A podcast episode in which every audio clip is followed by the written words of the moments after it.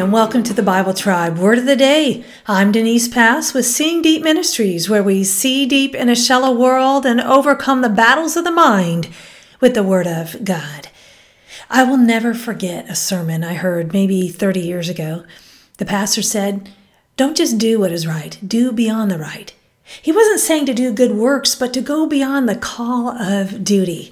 Reading in the book of 1 Kings 1 through 5, and the verse of the day is 1 Kings 2 3. Do your duty to the Lord your God to walk in his ways, to keep his statutes, his commandments, his ordinances, and his testimonies, according to what is written in the law of Moses, so that you may succeed in all that you do and wherever you turn. The word of the day is duty. It means charge, and it is the Hebrew word mishmereth. It means function, obligation, service, watch guard, or office. The Theological word book of the Old Testament says this means to wait upon, attend to, to watch, guard, keep, or observe. The basic idea of the root word is to exercise great care over. It expresses the careful attention to be paid to the obligations of a covenant, to laws or statutes. Solomon has finally been installed as king as we begin the book of 1 Kings, but it wasn't without a scuffle with Adonijah, the son of David, trying to claim the throne first.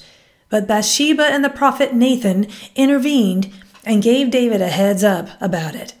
As David was near death himself and Adonijah was seeking to exalt himself as king before Solomon could step into his father's place as the next successor.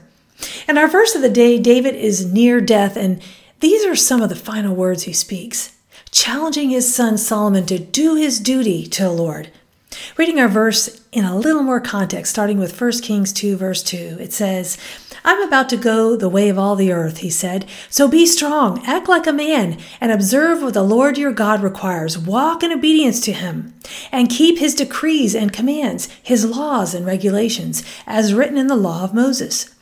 Do this so that you may prosper in all you do and wherever you go, and that the Lord may keep his promise to me. If your descendants watch how they live, and if they walk faithfully before me with all their heart and soul, you will never fail to have a successor on the throne of Israel.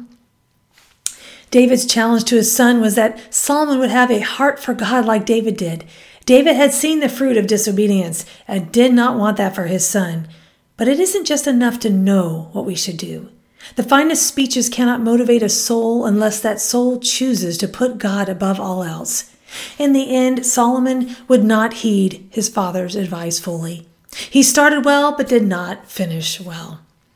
It is easy to take to half heartedly do our duty to the Lord, but if we are not careful, our relationship with God can become a to do list.